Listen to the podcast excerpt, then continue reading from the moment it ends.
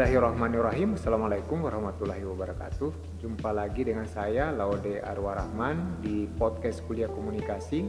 Ini adalah edisi ke-6 pembahasan kita terkait regulasi dan etika penyiaran Dan pada hari ini kita akan membahas ketentuan yang mengatur empat lembaga penyiaran Indonesia Sebagaimana termuat dalam Undang-Undang Nomor 32 Tahun 2002 tentang penyiaran.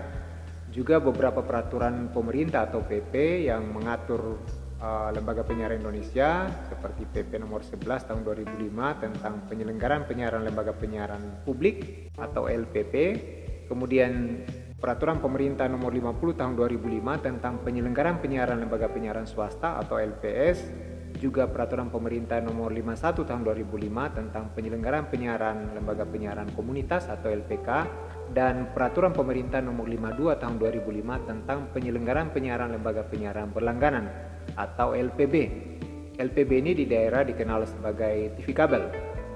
Kita juga pada kesempatan ini akan membahas sejauh mana implementasi keempat regulasi penyiaran sebagaimana saya sudah sebutkan yaitu PP nomor 11 2005, PP nomor 50 tahun 2005, PP nomor 51 dan PP nomor 52 tahun 2005. Kita akan melihat sejauh mana keempat regulasi ini apakah benar-benar telah terlaksana sebagaimana dimaksud dalam aturan regulasi tersebut atau ada hambatan-hambatan yang terjadi dalam pelaksananya. Kita juga akan melihat implementasi Undang-Undang 32 terkait beberapa asas dan prinsip yang ada dalam undang-undang ini. Sebagaimana kita ketahui bersama, keempat peraturan pemerintah sebagaimana telah saya sebutkan pada dasarnya adalah breakdown dari Undang-Undang Nomor 32 Tahun 2002 tentang penyiaran yang membagi kamar penyiaran Indonesia menjadi empat kamar. Yang kamar pertama adalah Lembaga Penyiaran Publik atau LPP, yang di dalamnya juga mengatur lembaga penyiaran publik lokal atau LPPL. Lembaga penyiaran publik lokal ini misalnya di Kota Parepare kita mengenal untuk lembaga penyiaran televisi ada eh, apa namanya TV Peduli dan untuk lembaga penyiaran radio kita mengenal ada Radio Peduli. Sementara secara nasional LPP atau lembaga penyiaran publik itu ada TVRI dan RRI untuk TVRI secara khusus diatur melalui peraturan pemerintah nomor 13 tahun 2005, sementara untuk RRI diatur melalui peraturan pemerintah nomor 12 tahun 2005. Selanjutnya selain LPP atau lembaga penyiaran publik, kita juga tadi saya sudah jelaskan ada namanya lembaga penyiaran swasta atau LPS yang diatur melalui peraturan pemerintah nomor 50 tahun 2005.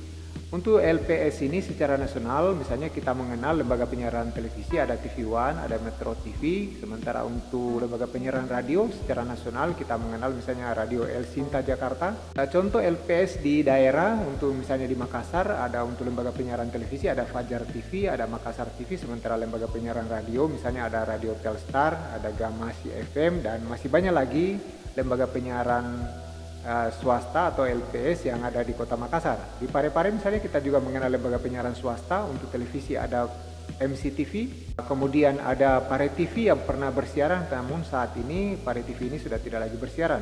Sementara untuk lembaga penyiaran radio, LPS ini lembaga penyiaran swasta yang ada di Parepare misalnya ada Radio Mestra, Radio GIS, juga ada Radio De Carlos. Kemudian yang ketiga adalah lembaga penyiaran komunitas atau kamar ketiga dalam Undang-Undang 32 diatur terkait lembaga penyiaran komunitas atau LPK dan salah satu contoh LPK ini atau lembaga penyiaran komunitas ini yang ada di Kota Parepare adalah Radio Akademia yang ada di IAIN Parepare. Dan terakhir adalah lembaga penyiaran berlangganan atau LPB. Contohnya adalah secara nasional ada Indovision, ada Central Vision dan masih banyak lagi lembaga penyiaran berlangganan yang bersiaran secara nasional dan di daerah LPB ini umumnya dikenal sebagai sekali lagi sebagai TV kabel. Salah satu contoh LPB di Kota Parepare adalah TV kabel misalnya eh, Teyusma punya dan satu lagi adalah PT Visual. Sekarang kita akan membahas secara satu persatu lembaga penyiaran yang telah saya sebutkan. Yang pertama adalah lembaga penyiaran publik atau LPP dalam Undang-Undang Nomor 32 Tahun 2002 disebutkan bahwa lembaga penyiaran publik atau LPP ini adalah lembaga penyiaran yang badan hukumnya sekali lagi badan hukumnya didirikan oleh negara bersifat independen, netral, tidak komersil serta berfungsi memberikan layanan untuk kepentingan masyarakat.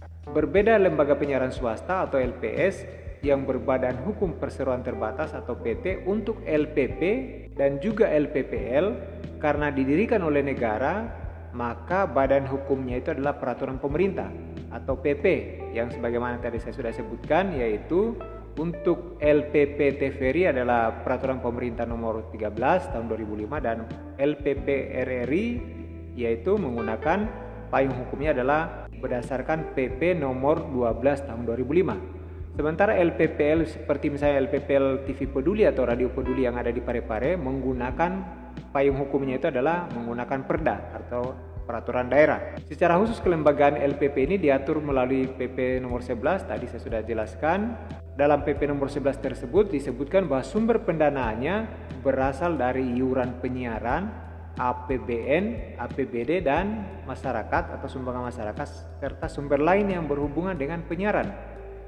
Dalam PP nomor 11 tahun 2005 disebutkan bahwa salah satu syarat untuk mendirikan LPPL di daerah provinsi atau kabupaten kota adalah di daerah tersebut belum ada stasiun penyiaran RRI atau TVRI atau dengan kata lain daerah dimaksud tidak dijangkau oleh siaran RRI kalau misalnya yang kita mau dirikan adalah LPPL radio kalau misalnya yang mau didirikan adalah LPPL televisi maka di daerah tersebut tidak boleh ada siaran TVRI atau dengan sebutan daerah tersebut merupakan blank spot area untuk siaran RRI ketika mau dirikan eh, apa lembaga penyiaran LPPL radio atau blank spot area untuk siaran TVRI ketika kita mau mendirikan lembaga penyiaran publik lokal untuk uh, televisi.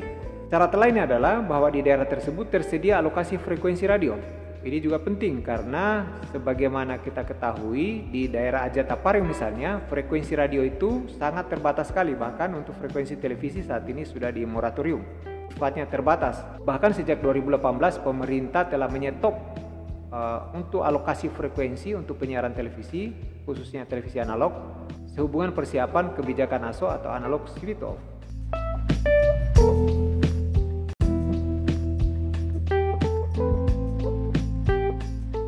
Berbeda dengan tiga jenis lembaga penyiaran lainnya, LPP atau lembaga penyiaran publik dan LPPL lembaga penyiaran publik lokal memiliki karakteristik yang sedikit berbeda, di mana lembaga penyiaran ini menempatkan kepentingan publik sebagai nilai utama, oleh karena itu, kepentingan ekonomi dan juga politik dilarang di lembaga penyiaran publik karena dikhawatirkan akan menenggelamkan atau mengabaikan tujuan utama kehadiran lembaga penyiaran publik di mana negara menghadirkan lembaga penyiaran publik adalah sekali lagi adalah untuk melayani kepentingan publik. Bandingkan misalnya dengan lembaga penyiaran swasta atau lembaga penyiaran eh, atau LPS juga LPB lembaga penyiaran berlangganan yang orientasi utama mereka adalah profit atau keuntungan. Namun oleh karena karakteristik yang khas inilah telah membawa lembaga penyiaran publik pada kondisi yang serba sulit.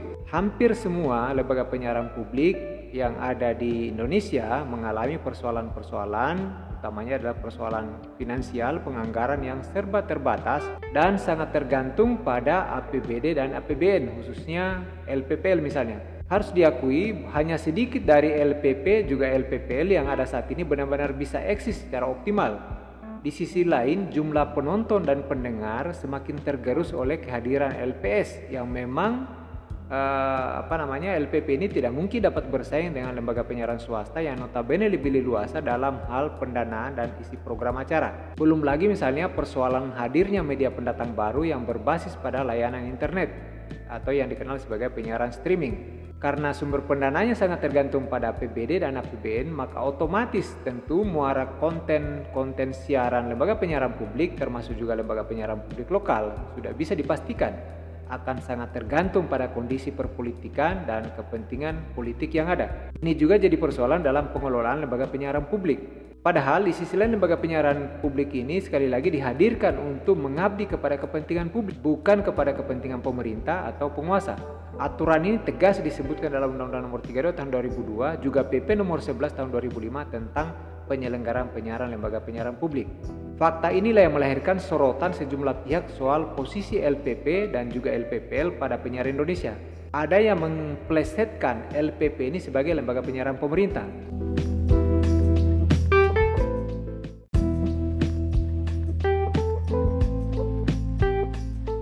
Terkait soal pendanaan, Dennis McQuill dalam bukunya Teori Komunikasi Massa terbitan tahun 2011 mengatakan, untuk bisa eksis lembaga penyiaran publik harus dapat diberikan keleluasaan untuk mandiri dalam hal editorial pemberitaan.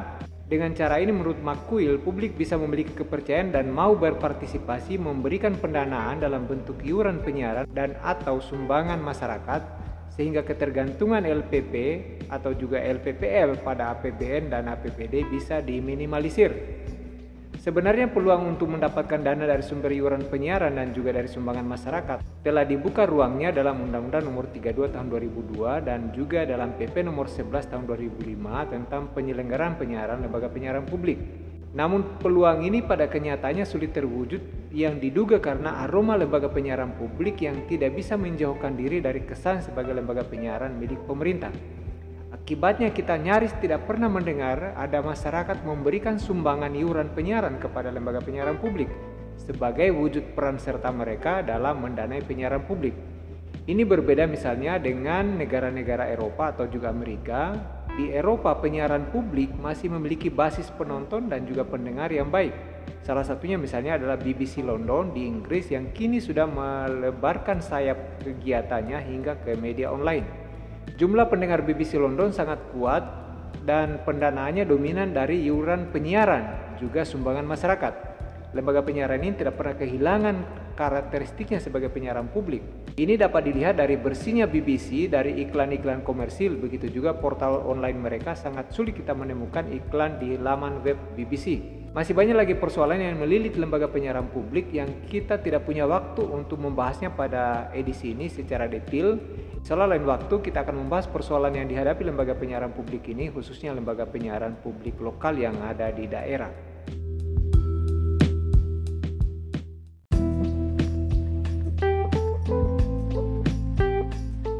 Pembahasan kita selanjutnya adalah lembaga penyiaran swasta atau LPS dan sebagaimana kita ketahui bersama untuk LPS ini diatur melalui peraturan pemerintah atau PP nomor 50 tahun 2005 tentang penyelenggaraan penyiaran lembaga penyiaran swasta. Dalam PP ini disebutkan bahwa lembaga penyiaran swasta diselenggarakan melalui sistem terestrial dan atau melalui sistem satelit. Dalam pengertian penyelenggara penyiaran lembaga penyiaran swasta diberikan opsi untuk mentransmisikan konten siaran mereka hanya melalui dua opsi, yakni sistem terestrial atau transmisi menggunakan spektrum frekuensi radio dari menara pemancar sebuah stasiun televisi misalnya atau stasiun radio ke antena penerima yang ada di rumah-rumah warga atau opsi kedua yaitu menggunakan sistem satelit yakni transmisi siaran menggunakan spektrum frekuensi radio dari sebuah stasiun televisi atau stasiun radio yang ada di bumi ke satelit yang ada di luar angkasa. Dan selanjutnya diterima oleh masyarakat siaran tersebut diterima oleh masyarakat dengan menggunakan piringan penangkap sinyal satelit yang disebut atau yang dikenal sebagai parabola. Dalam PP ini juga diatur yang boleh mendirikan lembaga penyiaran swasta hanya warga negara Indonesia dengan badan hukum berbentuk PT atau perseroan terbatas. Aturan bahwa badan hukumnya wajib PT tegas disebutkan dalam PP ini yang bidang usahanya juga diatur hanya menyelenggarakan jasa penyiaran, apakah jasa penyiaran radio atau televisi. Disebutkan pula bahwa badan hukum dimaksud tidak boleh menyelenggarakan kegiatan lebih dari satu jenis media penyiaran. Misalnya PTX menyelenggarakan kegiatan penyiaran televisi, maka ketika PTX berencana juga ingin menyelenggarakan kegiatan penyiaran radio, maka wajib bagi PTX mendirikan perusahaan baru dalam bentuk PT untuk kegiatan penyiaran radio dimaksud. Begitu pula ketika berencana membuat perusahaan media online atau media cetak, wajib bagi PTX mendirikan perusahaan terpisah dengan kegiatan operasional televisi atau kegiatan operasional radio yang dikelolanya sebelumnya.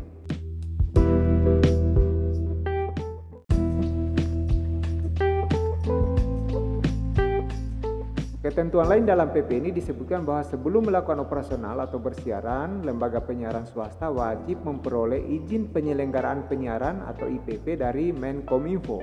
Permohonan untuk mendapatkan IPP ini diajukan secara tertulis kepada Menteri melalui KPI atau Komisi Penyiaran Indonesia atau di daerah dikenal sebagai Komisi Penyiaran Indonesia Daerah atau KPID dengan mengisi formulir yang disiapkan serta memenuhi persyaratan sebagaimana dimaksud dalam peraturan pemerintah nomor 50 tahun 2005.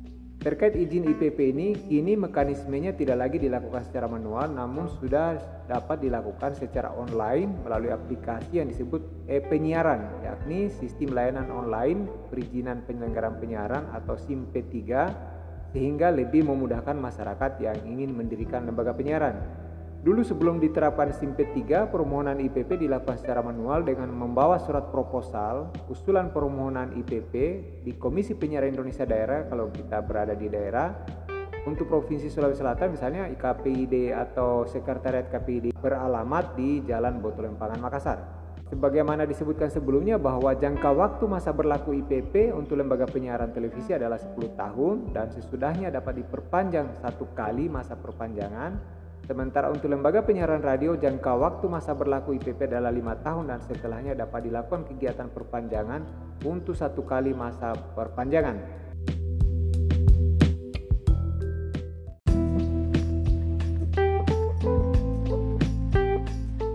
Berbeda problematika yang dihadapi LPP yang lebih pada persoalan kemandirian sebagaimana saya jelaskan di awal sesi ini, pada lembaga penyiaran swasta atau LPS, masalah justru muncul dari persaingan di antara mereka serta posisi lembaga penyiaran swasta Indonesia di mana di satu sisi dituntut memanfaatkan ruang frekuensi radio yang mereka gunakan untuk sebesar-besarnya baik kepentingan publik sebagaimana diatur dalam Undang-Undang 32 2002 tentang penyiaran dan posisi hidup mati mereka yang sangat ditentukan oleh program siaran. Bagi stasiun televisi swasta misalnya, program adalah hidup matinya televisi. Melalui program mereka ditonton dan dikenal penontonnya dan selanjutnya pihak ketiga memasang iklan dan merupakan sumber pemasukan utama bagi stasiun televisi swasta. Banyaknya stasiun televisi swasta yang ada saat ini tidak dipungkiri menyebabkan terjadinya persaingan di antara stasiun televisi tersebut. Mereka berlomba-lomba membuat atau membeli serta menyiarkan program-program terbaik yang diinginkan penonton, baik program-program yang sifatnya hiburan maupun informasi. Keinginan semua stasiun televisi swasta untuk mendapatkan jumlah penonton sebanyak-banyaknya seperti itu menyebabkan kompetisi dan persaingan di antara stasiun televisi yang ada. Akibatnya, mereka berbuat apa saja untuk menghasilkan produksi program terbaik dan menyiarkannya kepada masyarakat. Kompetisi yang ketat ini menyebabkan tidak jarang di antara televisi swasta yang ada melanggar berbagai regulasi penyiaran yang berlaku di Indonesia.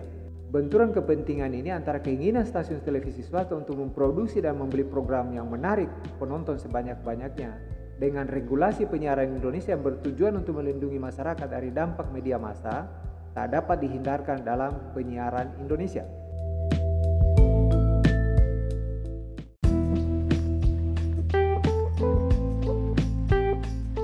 Fenomena sebagaimana digambarkan sebenarnya tidak hanya terjadi di Indonesia, di negara-negara lain juga menghadapi masalah yang sama.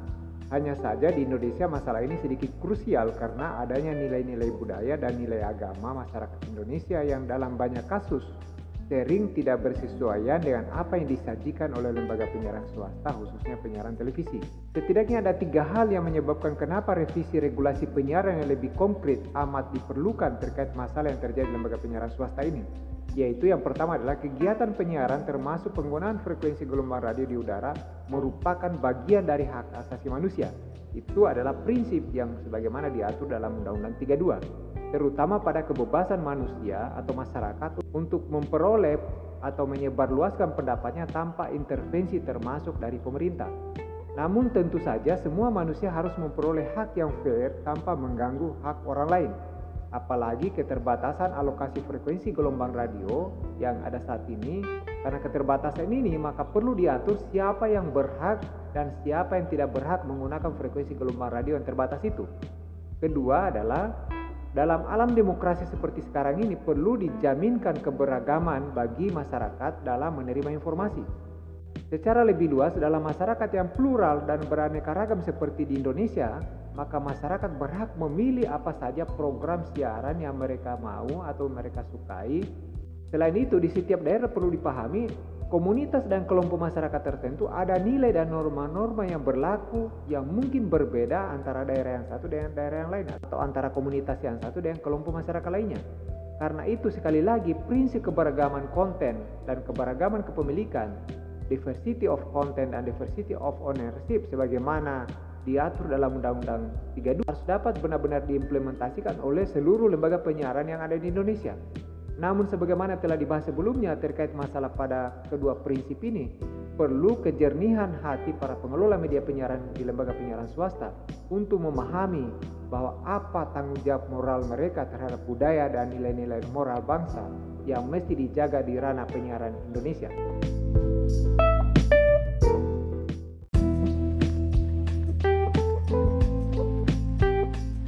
Ketiga adalah lemahnya kewenangan Komisi Penyiaran Indonesia atau KPI yang hanya memiliki kewenangan untuk menjatuhkan sanksi administratif tentu perlu diperbaiki dalam regulasi penyiaran Indonesia agar kemudian tayangan-tayangan yang penuh kekerasan, eksploitasi tubuh dan tayangan-tayangan tidak mendidik dan mencederai akal sehat publik yang ada pada lembaga penyiaran Indonesia saat ini bisa diminimalisir dan KPI bisa kemudian berfungsi sebagai regulator penyiaran yang maksimal yaitu kemudian jika perlu mencabut perizinan dan penggunaan spektrum frekuensi radio pada lembaga-lembaga penyiaran dimaksud. Tidak terlaksananya sistem stasiun berjaringan juga SSJ sehingga demokratisasi penyiaran Indonesia belum berjalan sebagaimana diharapkan juga harus menjadi perhatian. Faktanya tayangan televisi yang hanya berkutat pada permasalahan ibu kota Jakarta atau uh, semua dari Jakarta ini telah menjadikan hak informasi masyarakat yang ada di luar Jakarta atau masyarakat di daerah menjadi terabaikan. Ini perlu menjadi perhatian dalam regulasi atau kemudian revisi penyiaran yang ada saat ini.